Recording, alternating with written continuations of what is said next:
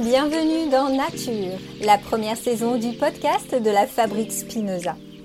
L'Observatoire Spinoza, la branche recherche de la Fabrique Spinoza, publie une étude intitulée « Nature, santé et engagement » vers une nouvelle approche de la transformation écologique. Nous sommes persuadés qu'un récit écologique positif est possible. En mettant en avant les bénéfices de la nature et en les expérimentant à nouveau, nous pourrions déclencher un nouvel engagement pour l'environnement. C'est l'objet de cette étude que vous pouvez retrouver sur le site de la Fabrique Spinoza. En lien avec celle-ci, le podcast Nature invite des personnes inspirantes pour éclairer ces enjeux.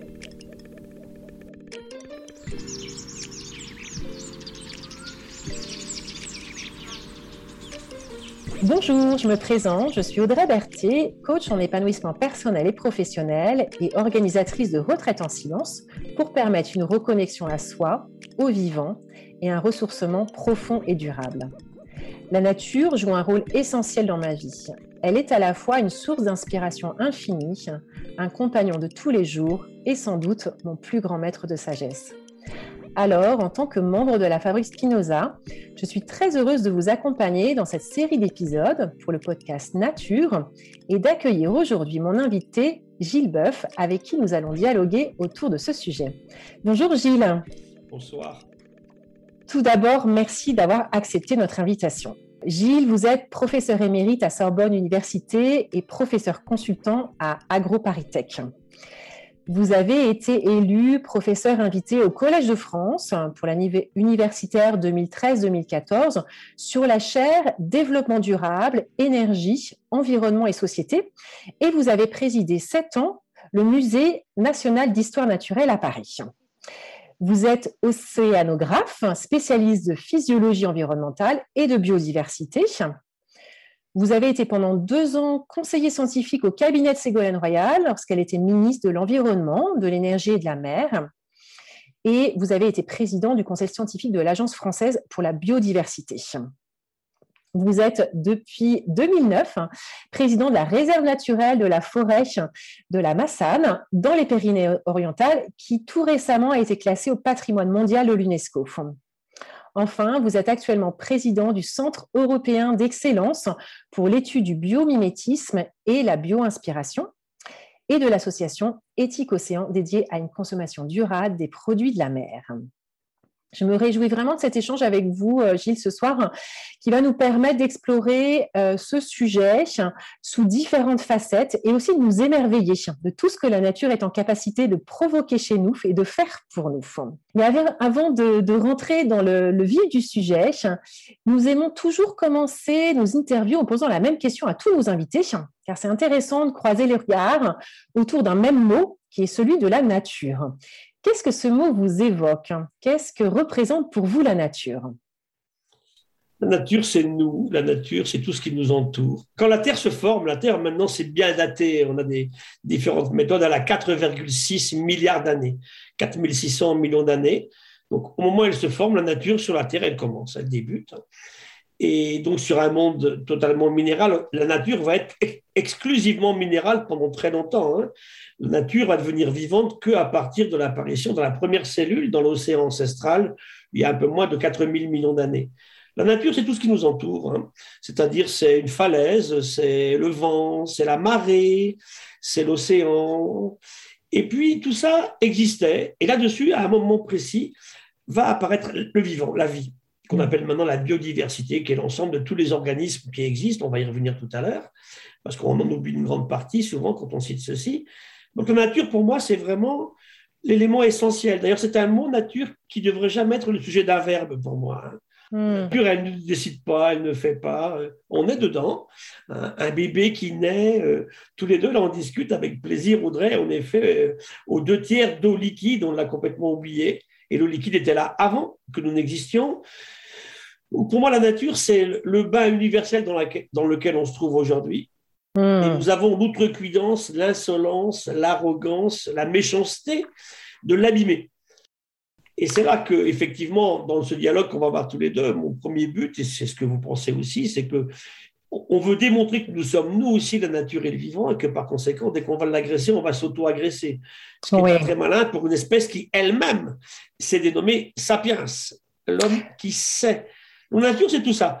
Le, le, le vivant est autre chose. Je dirais que la biodiversité, c'est la partie vivante de la nature. Voilà, j'allais justement vous interroger sur, autour de ce grand sujet, euh, qui est un de vos grands sujets d'expertise, la biodiversité, dont vous êtes un ardent défendeur. Euh, je pense que c'est un mot, vous l'avez un petit peu défini, mais c'est, c'est vrai que c'est sans doute un mot que, que, qu'on a besoin de définir, car on l'entend souvent sans nécessairement bien le saisir. J'ai donc une double question. Déjà, d'une part, comment vous définissez, comment définir la biodiversité ? Et puis aussi, en quoi c'est si important de prendre soin de la biodiversité et de la préserver ? Important pour les hommes et les femmes que nous sommes, mais aussi, j'imagine, pour les autres espèces vivantes. Donc, déjà, peut-être commencer par la définition. Alors, la biodiversité, la définition officielle, c'est l'ensemble de tous les êtres vivants et l'ensemble de toutes les relations qu'ils ont établies entre eux, c'est-à-dire les bactéries, les protistes. Alors les protistes, ce sont ces grosses cellules à noyaux qui sont le phytoplancton, qui, fait, qui fournit quand même la moitié d'oxygène de la Terre, il n'y a pas que les mmh. Et puis c'est aussi les levures, et sans levure, il n'y aurait pas de français. Sans levure, il n'y a pas de pain, il n'y a pas de vin, il n'y a pas de bière, il n'y a pas de fromage. Quand je dis ça à mes collègues franchouillards, je ne vois pas comment on pourrait exister. Donc les bactéries, les levures, grosses cellules à noyaux, ensuite les champignons, les plantes et les animaux. Donc tout ça, c'est mmh. l'ensemble des espèces vivantes. Donc l'ensemble de toutes les relations que tous ces êtres vivants ont établies entre eux et avec leur environnement constitue la biodiversité. C'est beaucoup plus intéressant et beaucoup plus complexe que le seul inventaire ou catalogue dans un coin, dans un coin de planète. Hein. Je peux euh, mettre en évidence la biodiversité de la baie d'à côté, euh, de l'arbre qui se trouve dans mon jardin, d'une parcelle de terrain. C'est une partie des choses. Mais ce qui est beaucoup plus intéressant que l'inventaire ou le catalogue, c'est toutes les relations qu'ils ont établies entre eux. Oui. Et l'humain est en plein dedans. Oui, ben on en parlera tout à l'heure sur l'inter, l'inter, cette notion d'interdépendance. Alors, en, en, est-ce que vous pouvez nous dire, même si vous l'avez un peu évoqué en parlant de fromage, de, de vin, en quoi c'est si important de prendre soin de la biodiversité ? Non, parce que les humains que nous sommes ne mangent que du vivant et de la biodiversité. On ne mange pas un cristal de quartz, on ne mange pas un grenat, hein, on ne mange pas un morceau de granit, on ne mange que du vivant. Et surtout, aussi important, on ne coopère qu'avec du vivant. Et je mmh. rappelle qu'un corps humain, un être humain, c'est un mélange très complexe, sublime et merveillant, de cellules humaines et de bactéries qu'on appelle symbiotes, hein, elles vivent en, en intime contact, sur l'individu et dans l'individu. Aujourd'hui, on sait très bien que si jamais le dialogue entre nos cellules humaines et ces cellules qui habitent en nous ou sur nous ne va pas, c'est de graves maladies, c'est l'obésité, c'est le diabète de type deux, c'est l'hypertension artérielle, c'est Alzheimer, c'est l'autisme. Donc c'est pour vous dire qu'elle est indispensable, la biodiversité, parce que si elle s'en va, on s'en va avec. Hein. Qu'est-ce qu'on va manger ? Avec qui on va coopérer ? quatre-vingts ans, les garçons. Il naît en France un peu plus de garçons que de femmes. Et à vingt-cinq ans, c'est magique, à vingt-cinq ans en France, il y a exactement le même nombre de filles et de garçons. Vous avez parlé d'interdépendance euh, tout à l'heure, et j'ai envie de vous interroger euh, là-dessus, qu'on aille un petit peu plus loin sur, euh, euh, sur, sur cette interdépendance que nous entretenons, avec le vivant en tout cas. Euh, vous dites que la prise de conscience de notre interdépendance peut vraiment changer beaucoup de choses dans notre façon d'a- d'interagir avec lui. Et alors, comment faire prendre conscience ? Parce que je crois qu'on ne se rend pas bien compte. Euh, on, pareil, c'est des choses qu'on entend, qu'il y a une interdépendance. Euh, mais comment vraiment en prendre conscience ? Quelles sont les manifestations les plus significatives de ce lien d'interdépendance ? Eh bien que si, si la relation est mauvaise, c'est de très graves maladies chez l'humain. Les obèses n'ont pas du tout les mêmes bactéries que quelqu'un qui est, qui est maigre. Vous savez, ça commence au moment, si vous avez eu un bébé, pendant la grossesse, en fait, le bébé n'est pas en contact avec la biodiversité de notre planète Terre, en fait. Il reçoit des sensations, des perceptions, bien sûr, mais en fait, c'est au moment de la rupture de la poche des os. À ce moment précis, là, le bébé va s'emberlificoter dans le cordon ombilical. Il fait une apnée de vingt minutes, c'est quand même pas mal, hein, à ce moment-là. Et puis, ce bébé va, non pas se contaminer, mais s'ensemencer avec les bactéries de l'utérus de sa maman. Mmh. Et c'est fondamental. C'est les fameux mille premiers jours de Boris Cyrulnik. Hein. Comment est-ce qu'aujourd'hui, va s'établir ce contact, ce dialogue extrêmement intime qui est propre à chacun. Un bébé humain, il met entre deux et trois ans avant d'avoir, avant d'avoir sa propre flore bactérienne à lui. Et tout ce qui sera plus tard est très dépendant de ça. Par exemple, maintenant, dans les cas de césarienne, qu'est-ce qu'on fait ? Puisque le bébé est retiré du contexte, hein, eh bien, quand le bébé naît, en dehors du fait de le poser sur l'abdomen de la maman, on va l'ensemencer par des bactéries de l'utérus de la maman dans la bouche et dans l'anus. Et le bébé va comme ça s'ensemencer. Tout vient de là. Et là, on comprend cette interdépendance. Il y a un très joli livre écrit par un ami qui s'appelle Marc-André Sénos, qui s'appelle « Jamais seul ». On n'est jamais seul. Nous sommes une incroyable, effroyable, dans le beau sens du terme, émerveillant, je répète, construction d'êtres vivants, d'un humain et tout ce qui vit avec lui. Et bien sûr, c'est ce que je dis là est vrai pour l'humain, c'est vrai aussi pour un, pour un chat, c'est vrai pour un arbre. Hein. Tous, tous, toujours, toujours, toujours, pluriel, c'est important. Et le second ouvrage, c'est Éric Bateste, qui est aussi professeur au muséum, qui lui a parlé de tous entrelacés. Nous sommes un incroyable entrelac d'êtres vivants. Même la première cellule originelle dans l'océan, elle était parasitée déjà par des virus. Donc vous voyez qu'on est sur quelque chose qu'il faut comprendre. Ce qui veut dire que si on touche à ce tissu vivant, ben on s'auto-agresse. Mais ça, je pense qu'on ne l'a pas suffisamment enseigné, aux enfants en particulier. Il faut commencer à l'école maternelle. Quand on parle de bactéries à des enfants, c'est des sales bêtes qui nous font peur. Pas du tout. L'immense majorité est très bénéfique à l'humain. On ne peut pas digérer nos fromages, digérer notre lait, boire ce vin, sans ces bactéries qui vivent effectivement dans nous. Comment l'humain a-t-il été capable, à l'état adulte, de boire du lait ? C'était impossible. Ce n'était pas fait pour ça. Et bien, c'est des populations effectivement nomades d'Asie centrale qui ont commencé à élever des chamelles, hein, des femelles de, de, de chameaux ou de dromadaires, euh, des vaches, des, des brebis. Et c'est ça, c'est parti comme ça. Et là, on a acquis la capacité, grâce à une symbiose, un travail commun avec des bactéries, de digérer ce lait. Et tout est venu comme ça. Tout ce qu'on mange aujourd'hui vient de là. Donc, c'est pour dire que si le vivant, si l'humain oublie qu'il est, que cette biodiversité existe, il va disparaître. Vous savez, je fais une conférence qui vous plaira un jour. On, on essaiera de la faire ensemble. L'humain a-t-il oublié qu'il était vivant ? Vous savez, oui. Quand est-ce qu'on se rappelle, Audrey, quand on est vivant ? Quand on est malade. C'est absolument incroyable. Et c'est là aussi que, quand on fait ces dégâts irréfléchis, parce que nous sommes complètement, euh, aujourd'hui, incapables de prendre... La culture de l'impact, on ne l'a jamais eu, on l'a perdue. Oui, on en parlera tout à l'heure, parce que c'est vraiment important. Dans ce libéralisme actuel, ben voilà ce qui se passe, quoi. Avec, bien sûr, à chaque fois, il ne faut pas l'oublier, hein, quand on parle de ça, ce n'est pas que des élucubrations d'écolos farfelus. Hein, il y a à chaque fois un impact social, hein, de l'effondrement du vivant et bien sûr de cette accélération du changement climatique.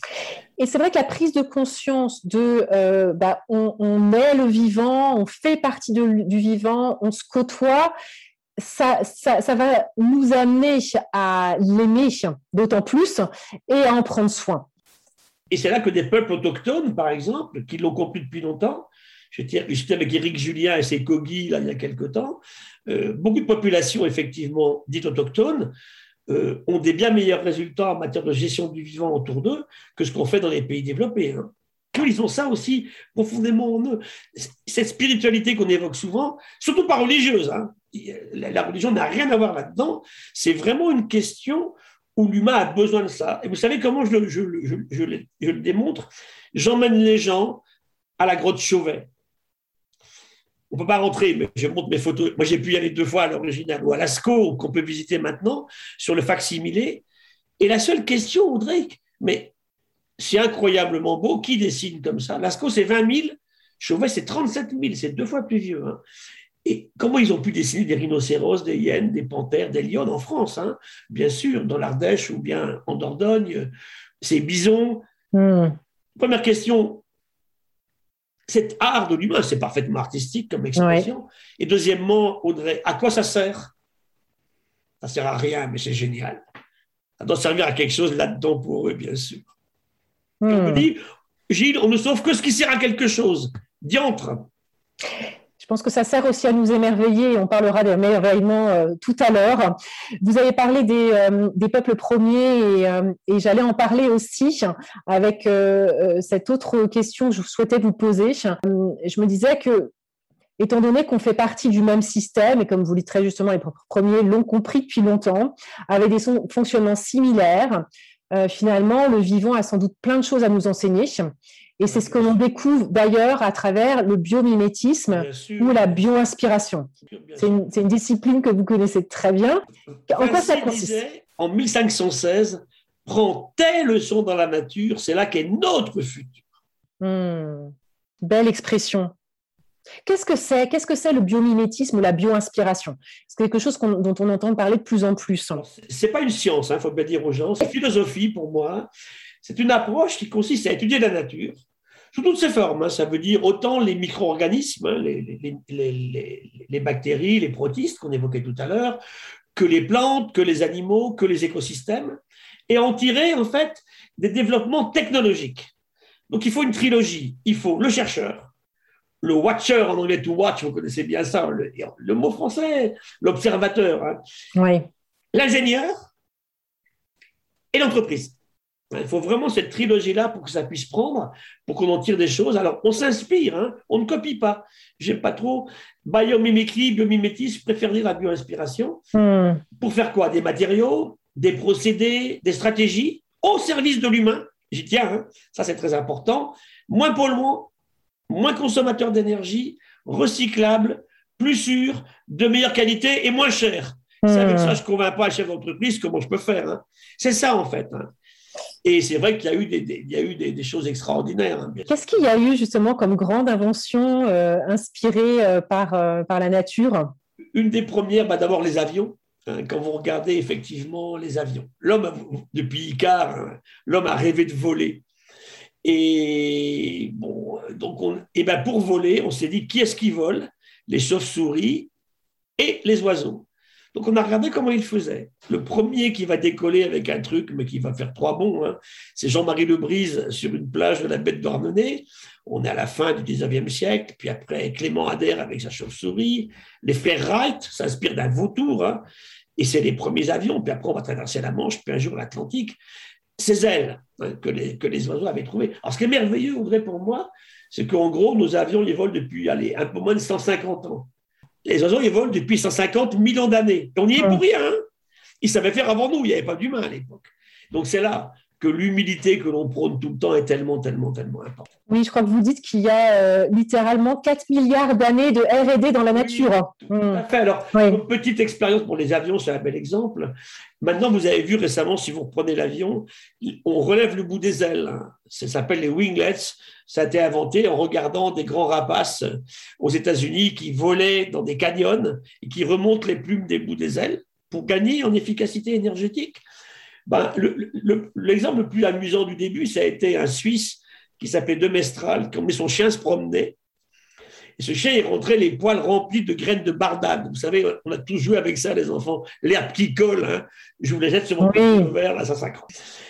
Ah, si, c'est marrant. Puis ils se rendaient compte qu'une fois arrivés à la maison, elles tombaient. Parce que si elles ne tombent pas, elles finissent dans la machine à laver, les graines de bardane. Donc ça s'accroche, ça se décroche, ça s'accroche, ça se décroche. Il a regardé comment c'était fait. Avec des, des tout petits micro-crochets, il s'en est inspiré et il invente le scratch. Il a fait fortune. Hein. Ça paraît un petit peu banal et puis anecdotique, mais il y a eu des grandes, grandes inventions. Par exemple, ce train japonais, le Shinkansen, les Japonais voulaient faire un train ultra rapide. Donc, on cherche le mieux C X du monde. Le C X, c'est le coefficient physique de pénétration dans les fluides, dans l'air ou dans l'eau. Hein.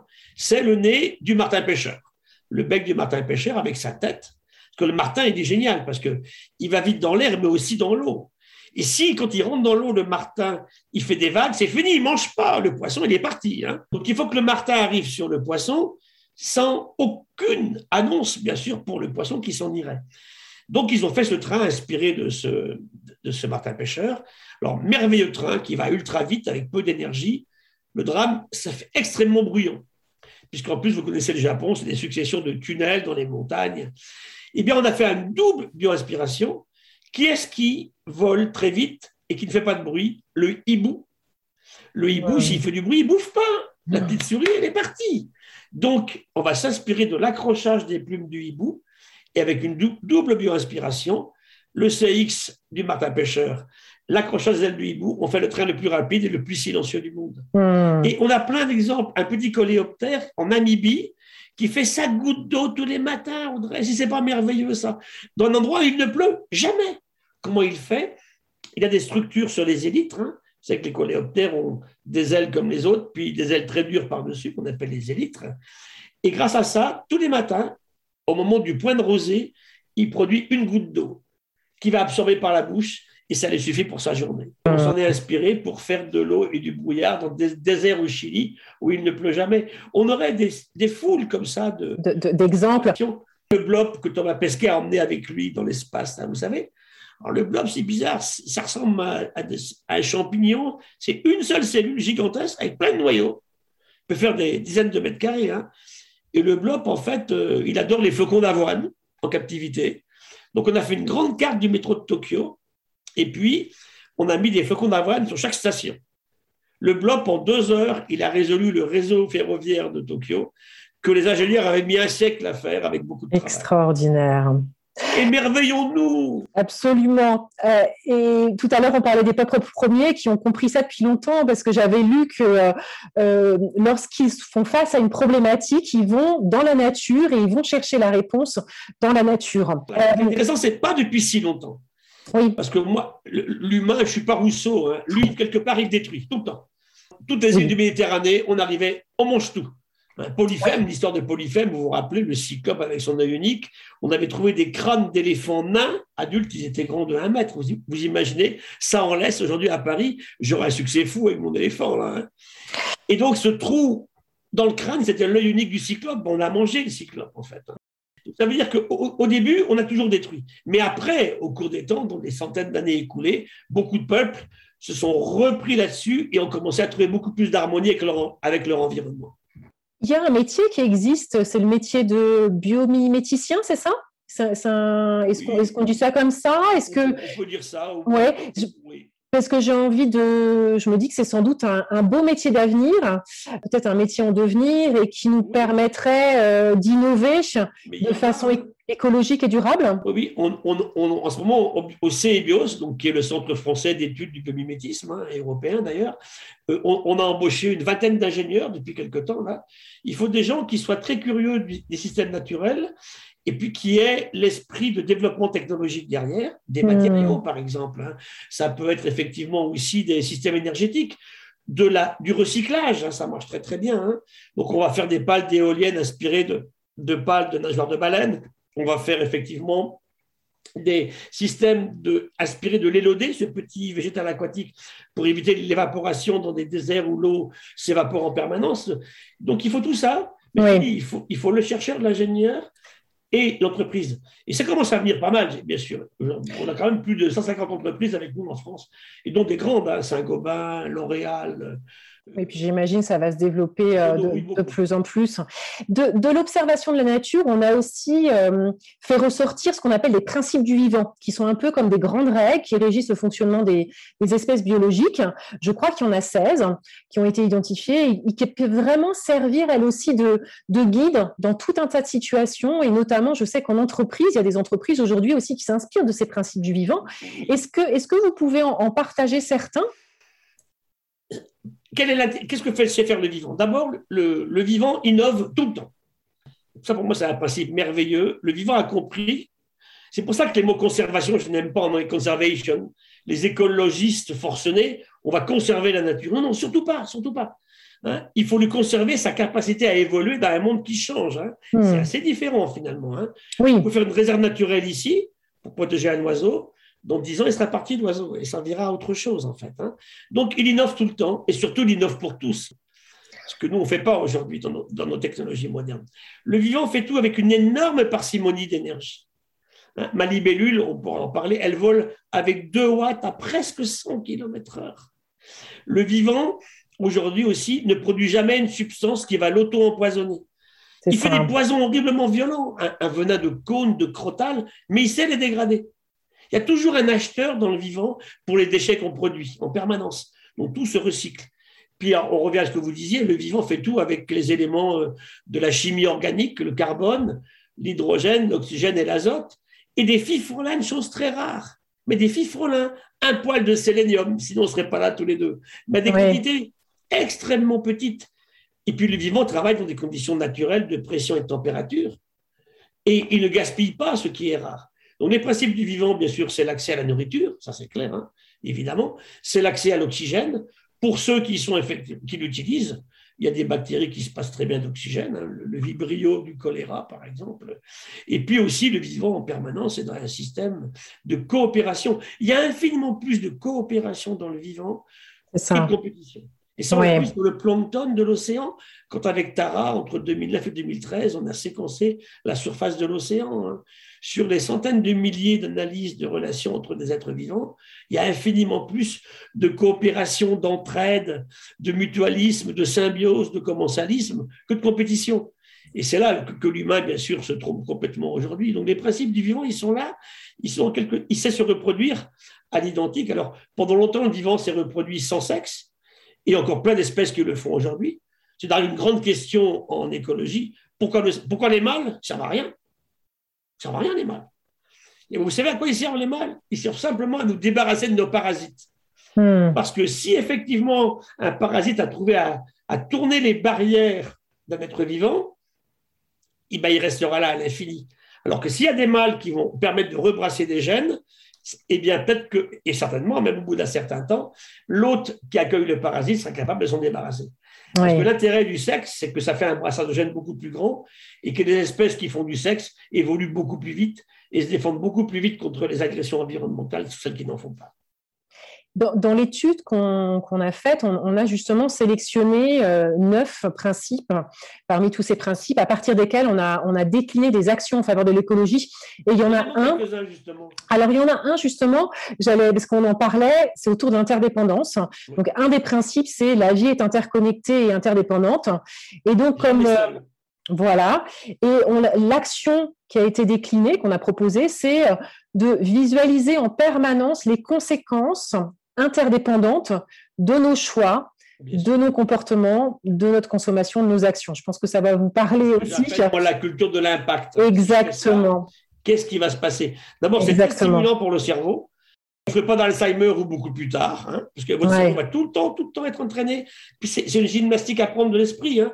Si je fais ça, et si je fais ça, si je ne fais, si je fais pas ça. Et ça, c'est extrêmement important, vous avez raison. Hein. Alors, la nature, elle a aussi un, un, un autre pouvoir qui est celui de, de susciter, de réveiller notre émerveillement. Et on sait que l'émerveillement est, est une grande source de joie. Je crois que vous êtes aussi très sensible à ça et de par votre parcours, votre métier. Euh, j'ai découvert votre, votre préface de l'ouvrage de Thierry Marx qui s'appelle « La stratégie de la libellule » où vous faites une ode de la libellule et vous parlez de ce, ce petit insecte extraordinaire doté d'une grande force malgré son apparente fragilité et ça m'a totalement émerveillée. Alors, j'avais envie de vous demander de nous raconter un peu qu'est-ce qui est si extraordinaire chez la libellule. Alors, émerveillement, bien sûr, hein, mais elle est éblouissante pour moi. Je suis amoureux des libellules. Deux filles et trois petites filles. Et mes petites, que des filles. Et mes petites filles me disent, appelle Gilou, le grand-père, raconte-nous une histoire de petites cellules. Mmh. Et je raconte souvent des histoires de petites et de libellules. La libellule, elle vole à une vitesse extraordinaire avec très, très peu d'énergie pendant très longtemps. La libellule, elle voit à trois cent soixante degrés. Tous mmh. les deux, on se voit là, mais on ne voit pas ce qu'il y a derrière nous, en fait. Hein. Elle, elle est capable de voir trois cents images à la seconde. Nous, quand on en voit trente, c'est quand même pas mal. Elle est capable de, d'avoir neuf techniques de vol différentes. Neuf te- pour un pilote d'hélicoptère, c'est bluffant, hein, c'est, mmh. c'est incroyable. Elle, elle a des capteurs de vol, mais incroyables. Rappelez-vous, le, l'accident du vol Rio-Paris, il est tombé parce que les capteurs ne marchaient plus. Ça n'arrive pas à la libellule, ça. Et puis surtout, la libellule, elle est capable d'accélérer, d'accélérer d'encaisser des chocs d'accélération inouïs. Hein, mmh. Si je prends un pilote de chasse, ou bien vous, quand vous allez sur un manège vous faire centrifuger, là, vous payez dix euros, vous vomissez votre quatre heures, hein, et vous avez eu quoi, cinq G ? Elle encaisse trente G en accélération, la libellule. Donc, mmh. c'est un festival éblouissant. Ouais. Une tête avec deux énormes yeux et des mandibules incroyables. Elle a d'abord une vie aquatique, avec des branchies. Elle sort de l'eau. Elle va acquérir là, donc, un système respiratoire d'insectes supérieurs. C'est magique. Ouais. Eh bien, au lieu de faire des parkings par-dessus les mares ou de mettre des, des pesticides dedans, allons voir comment elles font. Ces belles libellules. Et on parlait de, de, d'inspiration tout à l'heure, comment, euh, de bio-inspiration. Je crois que la libellule, elle a inspiré les samouraïs japonais. Oui, beaucoup, parce qu'ils avaient remarqué, vers l'an, c'est vers l'an mille. Hein. Alors, la légende disait qu'elle ne reculait jamais. C'est pas, c'est, c'est pas exactement vrai. Peu importe. Le vol, il est comme ça ou comme ça, mais pas vraiment en arrière. Donc, ils s'étaient dit, ce petit insecte fragile, pour un guerrier, c'est fabuleux. Mmh. Imaginez un guerrier, Audrey, qui ne recule jamais. Eh bien, effectivement, c'était l'emblème des, des samouraïs japonais. Et c'est ça que Thierry Marx a remis au goût du jour, puisque lui, c'est un guerrier de kendo, d'aïkido et de judo, effectivement. C'est intéressant de voir comment des guerriers hyper puissants, très virils, hein, avec comme emblème cette petite libellule, tout à l'heure, mmh. vous avez dit, d'apparence aussi fragile. Ça, c'est génial. Et ce qui est dramatique aujourd'hui, c'est qu'on est en train d'effondrer les insectes hein, par les saletés de produits qu'on met partout dans nos mares et sur les champs. Est-ce que vous auriez un, un équivalent, peut-être dans le domaine animal ou végétal, qui serait doté de tout un tas de qualités qu'on ignore et qui pourrait être aussi source d'émerveillement, quelque chose de, qui est de notre quotidien? Je crois que vous aviez parlé de la poule. Oui, le poulet, par exemple. Le poulet. La poule, c'est pareil. Hein. Alors, d'abord, mmh. c'est un animal qui vient d'Inde. La, le, la poule sauvage, elle vient d'Inde. Elle a été domestiquée. Donc, euh, alors aujourd'hui, c'est un drame. Hein. Il y a trop de poulets sur la Terre. Hein. vingt-trois milliards de poulets. C'est une catastrophe. Donc, c'est clair qu'il faut qu'on consomme beaucoup, beaucoup moins de viande que ce qu'on fait aujourd'hui et de poisson. Ça, c'est très clair. Le discours est très clair. Hein. Et pour revenir à la poule, tout le monde la prend pour un animal complètement stupide. Pas du tout. La poule fait des choses exceptionnelles. Hein. Vous savez, moi, mes amis indiens, lorsqu'ils ont des problèmes de serpents venimeux très dangereux, on prend une poule ou un dindon, par exemple. Hein. Elle mange des araignées extrêmement dangereuses. Cet animal se débrouille merveilleusement bien, même face à des prédateurs beaucoup plus puissants. Hein. Et la poule a une réelle intelligence, si on peut le dire pour un animal, qui est aussi assez bluffante. En fait, beaucoup d'espèces qu'on a autour de nous, si on regarde un petit peu comment ils sont, sont géniales. Alors, la poule, remise en liberté dans la nature, elle, elle doit pouvoir, elle doit continuer à voler si elle veut échapper aux prédateurs, bien évidemment. Hein. Le chien est différent, parce que le chien a tellement coévolué avec l'humain aujourd'hui, que le chien, je dirais, il est relativement intelligent, pas tant que ça, mais par contre, il est incroyablement affectif vis-à-vis de l'humain. Hein, on se rend compte, par exemple, qu'on fait des expériences avec des chimpanzés et des chiens. Le chimpanzé est prodigieusement intelligent par rapport au chien, n'empêche que sur des manips de connivence avec l'humain, le chien est meilleur. Je mmh. scrute là, mais très fort pendant mmh. quelque temps. Le chimpanzé n'a pas remarqué que c'est vous que j'ai scruté. Le chien l'a su tout le, le ouais. Et donc là, on a créé une connivence incroyable. Vous vous rappelez du film de Kevin Costner, Danse avec les loups? Elle commence là, la domestication animale. C'est le premier animal domestiqué, le chien, il y a trente-cinq mille ans. Hein. Eh bien, on dépaisse un mammouth, un animal auquel le loup n'a pas accès. C'est trop gros, même pour une meute de loups. Et à un moment, l'humain qui est là jette un morceau de viande. Le loup s'en empare.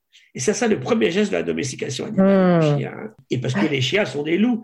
Et c'est vrai que et ce qui est fabuleux, moi, moi chez le chien, on va revenir aussi, à, aussi aux enfants, parce que regardez, on a trois cents races de chiens très différentes. Hein.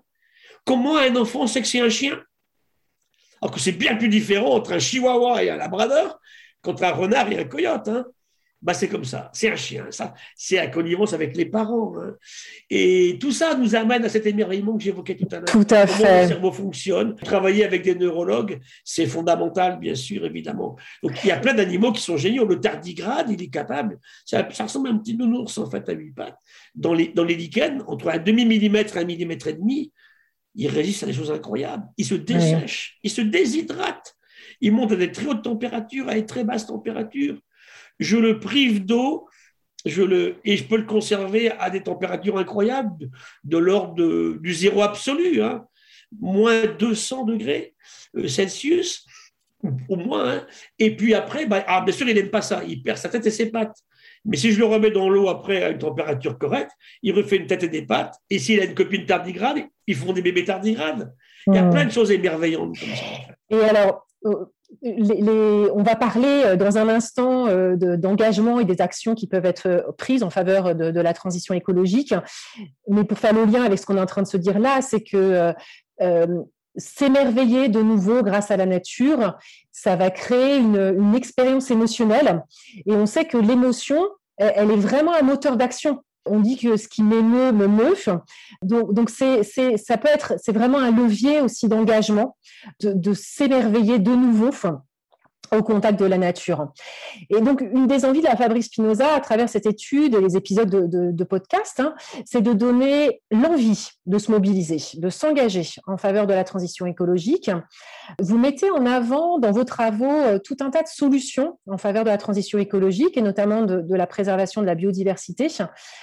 On va les regarder un petit peu ensemble, mais pour commencer, j'ai envie que, qu'on s'intéresse à ce que l'on peut faire à l'échelle des citoyens. Et parmi les solutions fortes que vous proposez, j'ai notamment été interpellée par les sciences participatives. Qu'est-ce que c'est les sciences participatives ? Qu'est-ce que ça signifie et, co- et comment ça marche ? Alors, ça s'est lancé aux États-Unis, euh, Citizen Sciences, à la fin du dix-neuvième siècle. C'est le fait que les citoyens lambda, on peut être dentiste, on peut être boucher, on peut être pêcheur à la ligne, on peut être médecin, on peut être charcutier, boulanger, mécanicien, vont avoir une passion pour ce vivant qu'on évoque tous les deux depuis tout à l'heure, pour cette nature, et puis va avoir envie de, de participer à quelque chose. Alors ça marche dans les deux sens. D'un côté, il faut, il faut cet ensemble de citoyens-là. Quel est l'intérêt par rapport à un chercheur comme moi ? C'est qu'ils sont partout et tout le temps. Ce que moi, je ne peux pas faire. Mmh. Alors, mais il faut aussi des chercheurs. C'est des sciences participatives. Donc, il faut ouais. un protocole établi entre un laboratoire de recherche et des citoyens. Alors, ça peut marcher dans les deux sens. Les citoyens viennent au laboratoire en disant, voilà, écoutez, moi, mes oiseaux, je ne les vois plus. Ça fait vingt ans que je les regarde. Aidez-moi à, à, à mettre scientifiquement sur le papier ce qui se passe aujourd'hui pour que je puisse convaincre des gens sur des bases scientifiques, pas sur des opinions. Et c'est là que moi, je suis furieux depuis quinze mois sur le covid dix-neuf. On n'entend que des opinions. On a oublié la science. C'est dramatique, ça. Il y a une déconfiance dans la science, il y a une déconfiance dans la politique. C'est la même chose, en fait. Hein. Les gens ne sont plus allés voter. Mes étudiants ne votent pas aujourd'hui. Ça, c'est quelque chose qui est très important à reprendre en considération. Donc, la science et, et ce que les citoyens ont pu observer, c'est ça ? Voilà, donc ils viennent, le chercheur prépare un protocole, et là, on part. Alors là, il y a une clause fondamentale pour moi, c'est facile de séduire. C'est ce qu'on fait tous les deux en ce moment, on a envie de séduire des gens. Très bien, hein, parce qu'on aime ça. Mais il faut fidéliser. fidéliser ouais. Et c'est là que pour fidéliser une masse de citoyens qui participent à de la science, il faut restituer de la meilleure façon possible ce qu'on a trouvé, qu'on leur explique à quoi ça a servi, ce qu'on a fait avec, publier. Et après, pour les aider à prendre les meilleures décisions possibles pour gérer l'environnement qui est, qui est autour de nous. Mmh. C'est ça, les sciences participatives. Okay. Deux chiffres, le muséum, c'est deux mille cinq cents personnes. Il y en a vingt mille qui nous appellent tous les jours. Hein. Mmh. Quand est-ce que j'ai ramassé ma première pomme ? Quand est-ce que j'ai vu la première hirondelle ? Quand est-ce que j'ai vu tel ver de terre, tel crapaud chez moi ? Des pêcheurs, des médecins pour des maladies, des, des, des paysans, bien sûr, dans le sens noble du mot paysan, hein. Pas des exploitants agricoles, hein. Ça ne veut rien dire. C'est ça qui est intéressant. Alors comment... Ces gens-là contribuent à apporter de la donnée. Mmh. Comment, comment participer à ça ? Euh, je suis citoyen, j'ai envie de... Comment, comment je m'y prends ? Bien, vous avez sur le site du, du muséum, et puis... Il y a les oiseaux, il y a les, les fleurs, les papillons, okay. les souris, les poissons, les méduses. Il y a pour tous les goûts. Et c'est là, par contre, qu'il faut qu'on garde des scientifiques parce qu'il y a des domaines complètement orphelins. Il y a très peu de gens s'intéressant aux araignées, par exemple. Les nématodes du sol, qui connaît les nématodes, hein ? Quelques spécialistes mondiaux. Donc, ça veut dire que toutes ces données-là, elles sont archivées. Il faut des très grosses bases de données avec les moyens numériques d'aujourd'hui. Hein. Aujourd'hui, on a un téléphone comme ça. On est en Amazonie, on n'est jamais allé. On photographie une plante et on vous dit comment elle s'appelle, comment elle se nourrit, ce qu'elle aime, ce qu'elle n'aime pas, avec qui elle vit en collaboration. C'est superbe, quoi. Et on ah, essaie ouais. de montrer comme ça les espèces vivantes de la planète. On en connaît aujourd'hui deux virgule quatre millions, mais il y en a au moins vingt millions. Alors, parmi aussi les actions qui peuvent être euh, euh, menées euh, en faveur de la transition euh, écologique et d'un engagement, c'est euh, la culture, on, a, on en a un tout petit peu parlé tout à l'heure, euh, développer la culture de l'impact. Oui, bien sûr. Comment on fait et quelles, c'est quoi les questions à se poser pour, pour évaluer son, son propre impact ? C'est se dire que quand on fait quelque chose, on va entraîner une conséquence. Ça, c'est fondamental. Prendre sa voiture pour acheter son pain, euh, prendre l'avion pour aller à tel endroit. Euh. Aujourd'hui, on vit dans un monde de la démesure, Audrey. Notre principal ennemi, ce n'est pas les avions, ce n'est pas les voitures, ce n'est pas les bateaux, c'est la démesure. Heureusement qu'on a quelques avions pour aller en Calédonie ou à l'île de la Réunion. Sinon, ce ne sera plus les territoires qui seront français. Mais aujourd'hui, c'est la démesure. cent mille avions répertoriés le vingt janvier deux mille vingt. C'est là. L'impact n'a jamais été mesuré. Aujourd'hui, Audrey, on vend des billets d'avion à cinq euros le billet pour aller de Bordeaux au Maroc, pour aller de Londres à Malaga, pour aller boire de l'alcool. Je suis désolé, ça. Cet impact, il est monstrueux parce que ce n'est pas le prix réel sur l'environnement, bien sûr, du transport. Hein.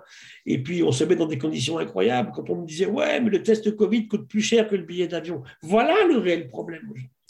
Alors, l'invitation, la proposition, c'est... Euh... euh, au, avant de consommer, quand on consomme, c'est de s'interroger, c'est ça, s'interroger. Tout à fait. Quel impact ça va avoir. Complètement, Audrey. Euh... Votre meilleure carte de vote, c'est votre carte de crédit. Toujours. Payer sa nourriture, Audrey. Si demain, on paye correctement ce qu'on mange, on arrêtera les pesticides. Pourquoi le monde agricole en est arrivé là aujourd'hui? Parce qu'on leur a dit dans les années cinquante, produisez plus, plus, plus. On faisait beaucoup de bébés. Hein. Et puis de moins cher, moins cher, moins cher. Ben, ce n'est pas possible. Et là, on est allé vers la chimie de synthèse qui a été dégradante pour l'environnement, catastrophique. Nos insectes, ils partent, nos oiseaux, ils partent dans l'indifférence générale. C'est largement aussi important que le climat, bien évidemment. Hein. C'est question d'effondrement du vivant. Et bien, c'est ça. Okay. Et bien, pour un billet d'avion, on se paye un joli voyage avec sa copine ou son copain une fois par an, on le paye au prix normal et on en fait un, on n'en fait pas dix tous les week-ends pour aller picoler dans le sud de l'Espagne quand on vient de Londres. La sobriété aussi, est-ce que c'est une solution? Même si euh, quand je vous dis ça, euh, j'ai l'impression que sobriété, ça rime euh, pour beaucoup. Ça ne fait pas forcément très envie, hein, parce qu'on l'associe souvent au fait de se priver, de se restreindre, de faire des efforts. Alors que je crois que la sobriété, ça peut être aussi quelque chose de, euh, de riche. Ah, complètement, complètement. Co- co- comment, co- comment donner envie? Vous pouvez boire deux litres d'un vin très mauvais, vous buvez quelques centilitres d'un vin très bon. C'est parfaitement sobre et c'est génial. Et le plaisir est immense. Je prends un exemple très concret comme cela. On peut le faire avec l'alimentation. Vous achetez du poulet à un euro le poulet, mais vous vous empoisonnez. Vous vous empoisonnez. Vous achetez un poulet à un prix correct qui paye bien le paysan. Vous le dégustez, vous en mangez moins. mille huit cents kilocalories par jour, c'est largement suffisant. On en mange trois mille aujourd'hui. Hein. Il y a un milliard de gens qui meurent de trop bouffer aujourd'hui. Il ne faut pas l'oublier. Hein. C'est très inquiétant. Et bien, c'est tout ça. La sobriété, c'est de se dire mmh. finalement... Si je fais un très joli voyage par an, en amoureux, c'est génial. Je vais mmh. me sublimer et sublimer l'instant présent. Je vais le vivre intensément. Plutôt que de se dire, bah, toutes les semaines, je vais partir effectivement pour chercher un rayon de soleil. C'est choisir la qualité plutôt que la quantité, si on résume. Clairement. Un petit peu ça. Ok. Clairement, clairement, clairement. Alors, j'ai envie qu'on termine par un, un rêve, parce qu'on aime bien rêver. Euh, et on aime bien demander à nos invités... Euh, Quel est, euh, quel est, quel serait votre rêve pour un, un monde écologique? Votre, votre monde ré- écologique rêvé, à quoi il ressemble? De mettre l'humain dedans, ça veut dire qu'aujourd'hui, il y a un terme que je, qui m'horripile, c'est sauver la planète. Elle s'en fout complètement, la planète. Elle a cinq milliards d'années, elle a encore cinq milliards devant elle. La question n'est pas là du tout. Notre problème à tous les deux, c'est de sauver l'humanité, je dirais, dans un bien-être certain. Vous parlez du bonheur, je parle de bien-être, c'est la même chose en fait. Ça veut dire que mon rêve, ça serait qu'enfin l'humain reconnaisse qu'il est un morceau de tout ça et que chaque fois qu'il va l'agresser, il s'auto-agresse lui-même. Ce qui est vraiment stupide pour un humain qui s'est lui-même appelé l'homme qui sait, sapiens. En fait, c'est, c'est, c'est toute, toute l'histoire depuis le démarrage de, de, de, de l'humanité. On n'a pas été fichu de gérer notre démographie, c'est un problème aussi, bien évidemment, hein, ça c'est clair. Hein. Les peuples premiers qu'on évoquait tout à l'heure savent gérer leur démographie, hein. Ça ne va jamais exploser. Nous, on n'a pas fait attention, on vit dans l'immédiateté du plaisir, on vit dans l'arrogance, on vit dans l'imprévoyance et la cupidité. Voilà, mon rêve, c'est qu'on arrive à virer tout ça à la poubelle. Merci beaucoup, Gilles. Les euh... femmes, parce que les femmes, vous êtes beaucoup plus conscientes que les hommes de ces questions-là. Merci. Merci infiniment pour, pour cet échange, pour la richesse de vos apports et pour, pour l'émerveillement aussi, parce que je crois qu'on a vraiment été émerveillés grâce à, à vos partages. Je retiens notamment que euh, bah, prendre soin du vivant, finalement, c'est prendre soin de l'humanité et que l'on peut trouver tout un tas de réponses en termes d'innovation et j'irais même jusqu'à dire... Une partie peut-être des réponses aux enjeux de, de transition écologique se trouve dans la nature, bien dans sûr. Le vivant. Merci également à nos auditeurs et auditrices de nous avoir suivis. Je vous rappelle que vous pouvez trouver et télécharger gratuitement l'étude Nature, Santé et Engagement vers une nouvelle approche de la transition écologique sur le site de la Fabrique Spinoza. À bientôt pour un nouvel épisode.